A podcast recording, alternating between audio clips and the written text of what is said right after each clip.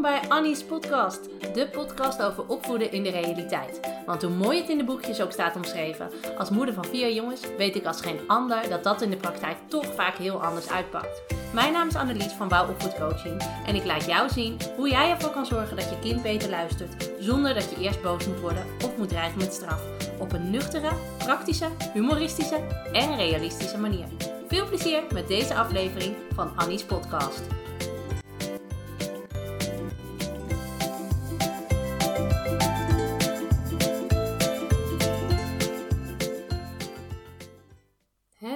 Weer tijd voor een nieuwe aflevering van Annie's podcast. En vandaag gaan we het hebben over grenzen stellen, regels en afspraken. Want misschien zie je het ook wel eens een keer voorbij komen bij een ander, of misschien stiekem ook wel bij jezelf. Dan hoor je: Nee, schatje, je mag niet op de muur tekenen, dat moet je op een papiertje doen.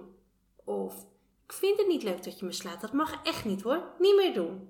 Of ik wil nu echt graag dat je naar me luistert, alsjeblieft. Ja, en je lacht er misschien om, het is misschien ook wel een tikkeltje overdreven. Maar ik zie het echt vaak gebeuren om me heen hoor. Ouders, met name moeders die zich voorgenomen hebben om geduldig te zijn. En om lief te blijven. Ook als hun kind gedrag vertoont dat onacceptabel is. En daar moet je wel een beetje voor, uh, nou ja, voor waken. Want het kan niet zo zijn dat jij moet smeken of je kind naar je luistert. En uh, dat jij bent overgeleverd aan de grillen van een kleuter. Uh, of die zin heeft om wel of niet te doen wat jij vraagt. Maar omdat je je zo voorgenomen hebt om geduldig te blijven en om niet te gaan schreeuwen, vraag je het uiterste van jezelf. Weet je, je loopt op je tenen, je irritatie zit hoog, want nou ja, het is gewoon heel lastig om overal heel geduldig en heel begripvol op te reageren. En dan komt er gewoon een moment dat je het niet meer volhoudt en dat je ontploft. En dat is helemaal niet zo gek. Dat is eigenlijk heel logisch.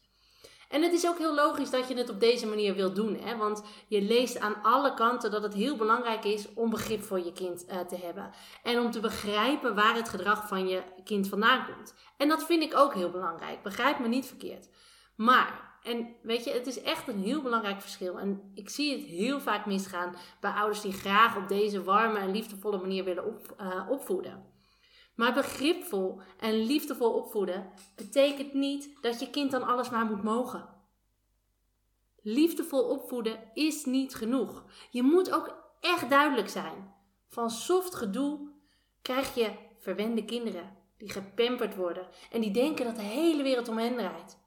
En daar hebben we, heel eerlijk gezegd, er al genoeg van rondlopen op deze wereld. Kinderen moeten ook leren dat dingen niet mogen. En het is echt belangrijk dat ze leren waar die grens ligt. Het is gewoon kind eigen om de grens steeds op te zoeken. Hè? Dat is de manier waarop ze leren. Ze leren door steeds hun grenzen te verleggen en hun grenzen op te zoeken. En dat is dus heel normaal gedrag. Maar kinderen moeten ook leren dat ergens een grens ligt. En dan is het soms nodig dat jij als ouder boos wordt. En nou denk je misschien, hmm, een opvoedcoach die zegt dat ik boos moet worden, dat is een beetje raar. Uh, maar ik ga het je uitleggen. Van boos worden leren kinderen namelijk heel veel. Ze leren daarvan waar de grens ligt. Wat mag er wel, wat mag er niet. En die duidelijkheid, die hebben ze nodig. Sterker nog, daar vragen ze zelfs om. Kinderen die heel vaak over de grenzen gaan, vragen eigenlijk letterlijk: Mam, pap, Waar ligt jouw grens eigenlijk? Dus boos worden is niet verkeerd. Boos worden is een manier om je grenzen aan te geven. Boos worden is, om een, manier, is een manier om te laten weten tot hier en niet verder. Dat is dus even heel belangrijk. Dat gezegd hebbende, er is wel een verschil tussen boos en boos. Je hebt het boos worden met je zwarte bril, zoals ik dat altijd noem. En dat is echt het ongeremd boos worden. Je hebt je emoties niet meer onder controle. Je gaat los. Je zegt dingen en je doet dingen waar je later spijt van hebt. Waarvan je diep van binnen wel weet en voelt dat je het beter niet had kunnen doen. En dat zijn die momenten waar je s'avonds op de bank nog uh, aan terugdenkt. Dat je denkt, shit, waarom heb ik dat nou gezegd? Of moet dat nou? En die momenten dat je, dat je, als je erover nadenkt, dat je denkt, oh, wat ben ik toch vreselijk dat ik dit tegen een jong kind gezegd heb. Nou, je kent het wel als ik dit zo benoem, want we hebben dat allemaal wel eens. En die manier van boos worden, dat is niet de manier die ik hier uh, wil gaan staan promoten. Want dat is een manier van boos worden waar je kind van schrikt. Daar deinst hij van terug.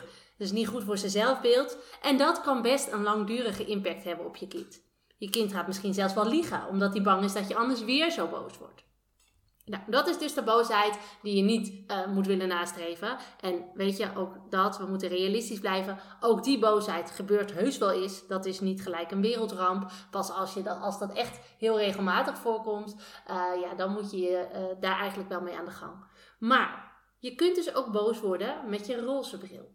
En dat is een manier van boos worden waarbij je heel duidelijk en met een krachtige stem laat weten dat het gedrag van je kind te ver gaat. Dat jouw grens is bereikt en dat je daar boos van wordt. Je accepteert het niet en je vertelt erbij waarom je daar boos van wordt.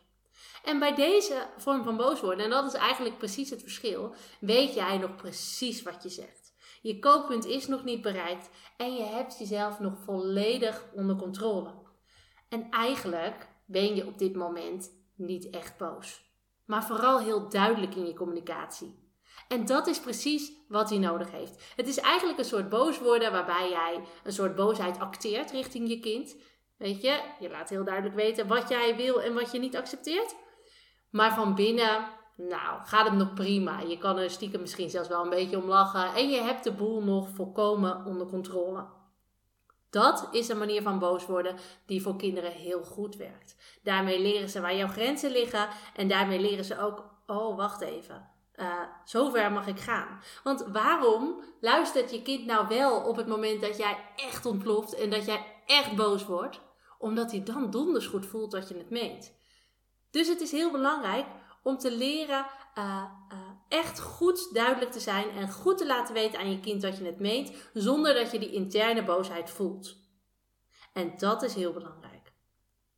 En um, daarna kun je dus zelf je kind het probleem laten oplossen door hem bijvoorbeeld zijn gemaakte rommel schoon te maken, door uh, het goed te maken met zijn broertje, door, nou ja, hè, zo kan je, uh, daar kom ik in een andere uh, podcast nog wel even uitgebreider op terug. Maar tot slot, even resume. Boos worden aan zich is dus heel belangrijk in de opvoeding van je kinderen. Maar zorg ervoor dat je boos bent terwijl je je emoties nog onder controle hebt. En dat maakt echt een groot verschil. Niet alleen voor het zelfbeeld van je kind, maar ook voor de sfeer in huis, voor jouw eigen zelfbeeld, omdat je jezelf veel rechter in de spiegel kunt aankijken wanneer je boos wordt met je roze bril. En het doet gewoon uh, een heleboel voor uh, de rust en de gezelligheid in huis. Nou, als je dit nou interessant vindt hè, en als je hier meer over wilt weten, kijk dan ook even op mijn website um, naar de mini-cursus Geduld bewaren. Want daarin leer je exact hoe je uh, je geduld kunt bewaren en toch je grenzen aan kunt geven. Want jij kunt rustig blijven um, en naar je kind luisteren zonder daarbij je eigen grenzen uit het oog te verliezen. Nou, even heel kort, wat leer je dan in die mini-cursus Geduld bewaren? Hoe ga je om met drammende kinderen? Hoe ga je om met het wel of niet straffen van je kind? Hoe voorkom je dat je om de kleinste dingen ontploft? Hoe ga je om met een grote mond? En hoe kan je grenzen aangeven zonder het honderd keer te moeten herhalen? Meer info en aanmelden kun je doen via www.wouwopvoedcoaching.nl slash minicursus geduld bewaren. Nou, dat was hem weer voor nu. Ik hoop dat je hiermee aan de slag gaat. En uh, als je er iets aan gehad hebt, vind ik het altijd leuk als je dat laat weten. En dan zie ik je weer bij een volgende uh, aflevering van Annie's podcast.